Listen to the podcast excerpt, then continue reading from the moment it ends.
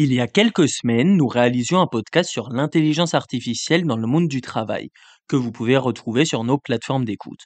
Dans celui-ci, nous nous étions intéressés à ChatGPT, un prototype d'agent conversationnel ultra développé, établi à partir d'une intelligence artificielle. Depuis, il s'est imposé comme la tendance du moment, à tel point qu'après deux mois de mise à disposition gratuite, certaines fonctionnalités sont devenues payantes. Mais alors ChatGPT, c'est quoi exactement? Cet outil va-t-il vraiment changer notre manière de travailler, éventuellement être à l'origine de la disparition de certains emplois? Mais surtout, va-t-il pousser l'homme à déléguer sa propre réflexion à l'intelligence artificielle? Avant tout et pour comprendre, voilà ce qu'il faut savoir.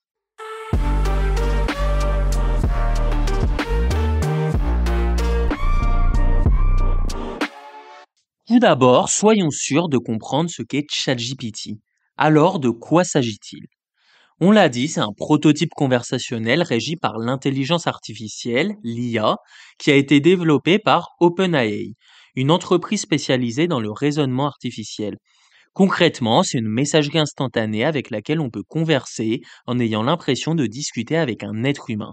ChatGPT est capable de comprendre le contexte d'une conversation et de fournir des réponses pertinentes et cohérentes en ayant la capacité de s'adapter à un large éventail de sujets et de styles de langage, que ce soit des recettes de cuisine, des informations historiques ou encore un rap sur les pingouins. Vous me croyez pas? Allez, je vous lis le premier couplet. Les pingouins, des oiseaux qui savent nager, dans l'Antarctique ils vivent en bande, ils marchent droit même dans la neige, leurs plumes les protègent du froid qui gèle. L'outil est en constante évolution grâce à son apprentissage en continu, appelé Deep Learning. Concrètement, les développeurs lui ont fait ingurgiter tout Internet afin qu'il soit en mesure d'être compétent sur tout type de sujet. Il fonctionne en utilisant un réseau neuronal qui a été formé sur un grand corpus de texte. Lorsqu'il reçoit une question, il analyse le texte et utilise ce qu'il a appris pour générer une réponse en utilisant une technique appelée prédiction de la suite. Cette réponse est basée sur les patrons de conception et les associations de mots qu'il a vus dans les données d'entraînement. Le modèle est continuellement mis à jour en utilisant des algorithmes d'apprentissage automatique pour améliorer ses prédictions et être le plus performant possible dans sa capacité à simuler des conversations humaines.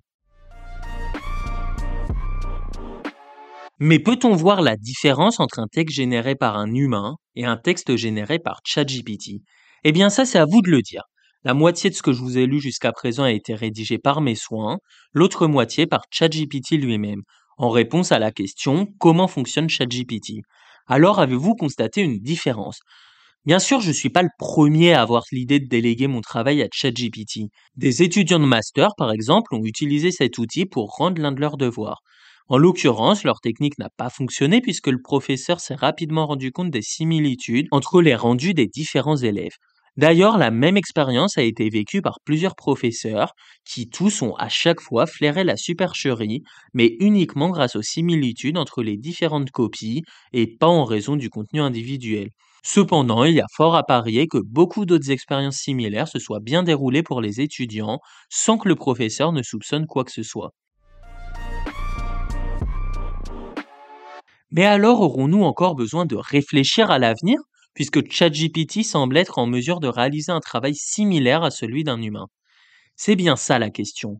Devoir de philo, lettre de motivation ou encore article de presse, puisque cet outil peut tout faire, à quoi bon perdre son temps à le faire soi-même?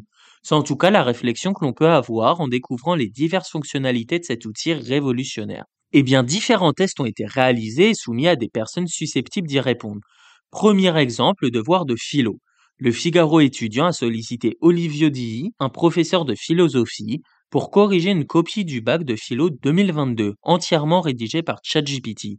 Ce dernier a alors expliqué que l'on constate, à la lecture du plan proposé par l'outil, qu'il n'y a pas d'organisation d'idées argumentée, et ajouté que cela donne le sentiment de réciter quelques éléments, mais qu'il ne mène pas véritablement une réflexion personnelle. L'entreprise en ligne, Welcome to the Jungle, spécialisée autour du travail et de l'emploi, a de son côté fait une expérience similaire avec une lettre de motivation.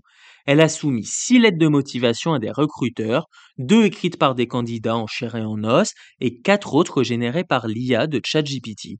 Encore une fois, même constat. Les recruteurs ont rapidement fait la différence en fonction du type d'écriture. Selon eux, les lettres écrites par ChatGPT manquent de personnalité et d'éléments personnels. Ils affirment qu'elle donne le sentiment que le candidat n'a pas fait d'effort et est parti d'une base copier-coller sur Internet.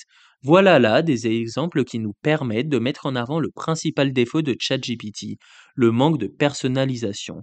Car oui, l'intelligence artificielle, aussi développée soit-elle, n'a ni conscience ni sentiment. Ainsi, on comprend qu'en l'état actuel des choses, ChatGPT peut servir de support, mais n'est pas encore armé pour réaliser le travail de l'être humain dans ce type de cas. Pourtant, dans le cadre d'articles plus impersonnels et factuels, une IA aussi puissante peut effectivement faire l'affaire. Un article à écrire sur un sujet précis ou une question précise, comme par exemple la médecine douce, en posant une multitude de questions du type qu'est-ce que la médecine douce, quelle est l'histoire de ce type de médecine, ou encore quelles sont les critiques attribuables à ce mode de médecine, eh bien ChatGPT va fournir une quantité d'éléments générés par l'IA suffisante pour écrire un article complet qui répond aux différentes questions que l'on peut se poser. Alors effectivement, dans ce cas précis, on comprend qu'un journaliste ou un rédacteur habitué à rédiger des articles de ce type puisse s'inquiéter pour la pérennité de son emploi, puisque ChatGPT peut réaliser un travail similaire au sien.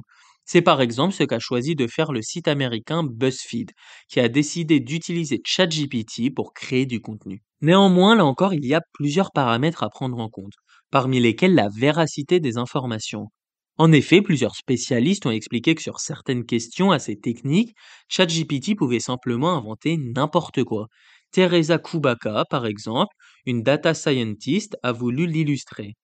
J'ai décidé de demander à ChatGPT quelque chose qui n'existait pas, un électromagnon inversé cycloïdal, explique-t-elle, et ajoute ChatGPT a inventé une explication sur ce phénomène inexistant en utilisant un langage si sophistiqué et plausible que ma première réaction a été de me demander si cela pouvait être vrai. Bref, on voit là les limites de cet outil. Ni conscience, ni réflexion personnelle, il n'est encore pas apte à remplacer l'humain sur un travail rédactionnel qui nécessite un minimum de créativité et de jugeote. Mais pour revenir à la question initiale, à savoir si le développement exponentiel des systèmes d'intelligence artificielle pouvait petit à petit faire le travail de l'humain, la réponse semble encore être négative aujourd'hui.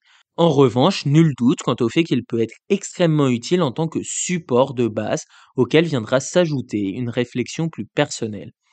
Pour conclure, disons que l'intelligence artificielle peut être utilisée pour simplifier les tâches routinières et libérer du temps pour les activités plus créatives et significatives.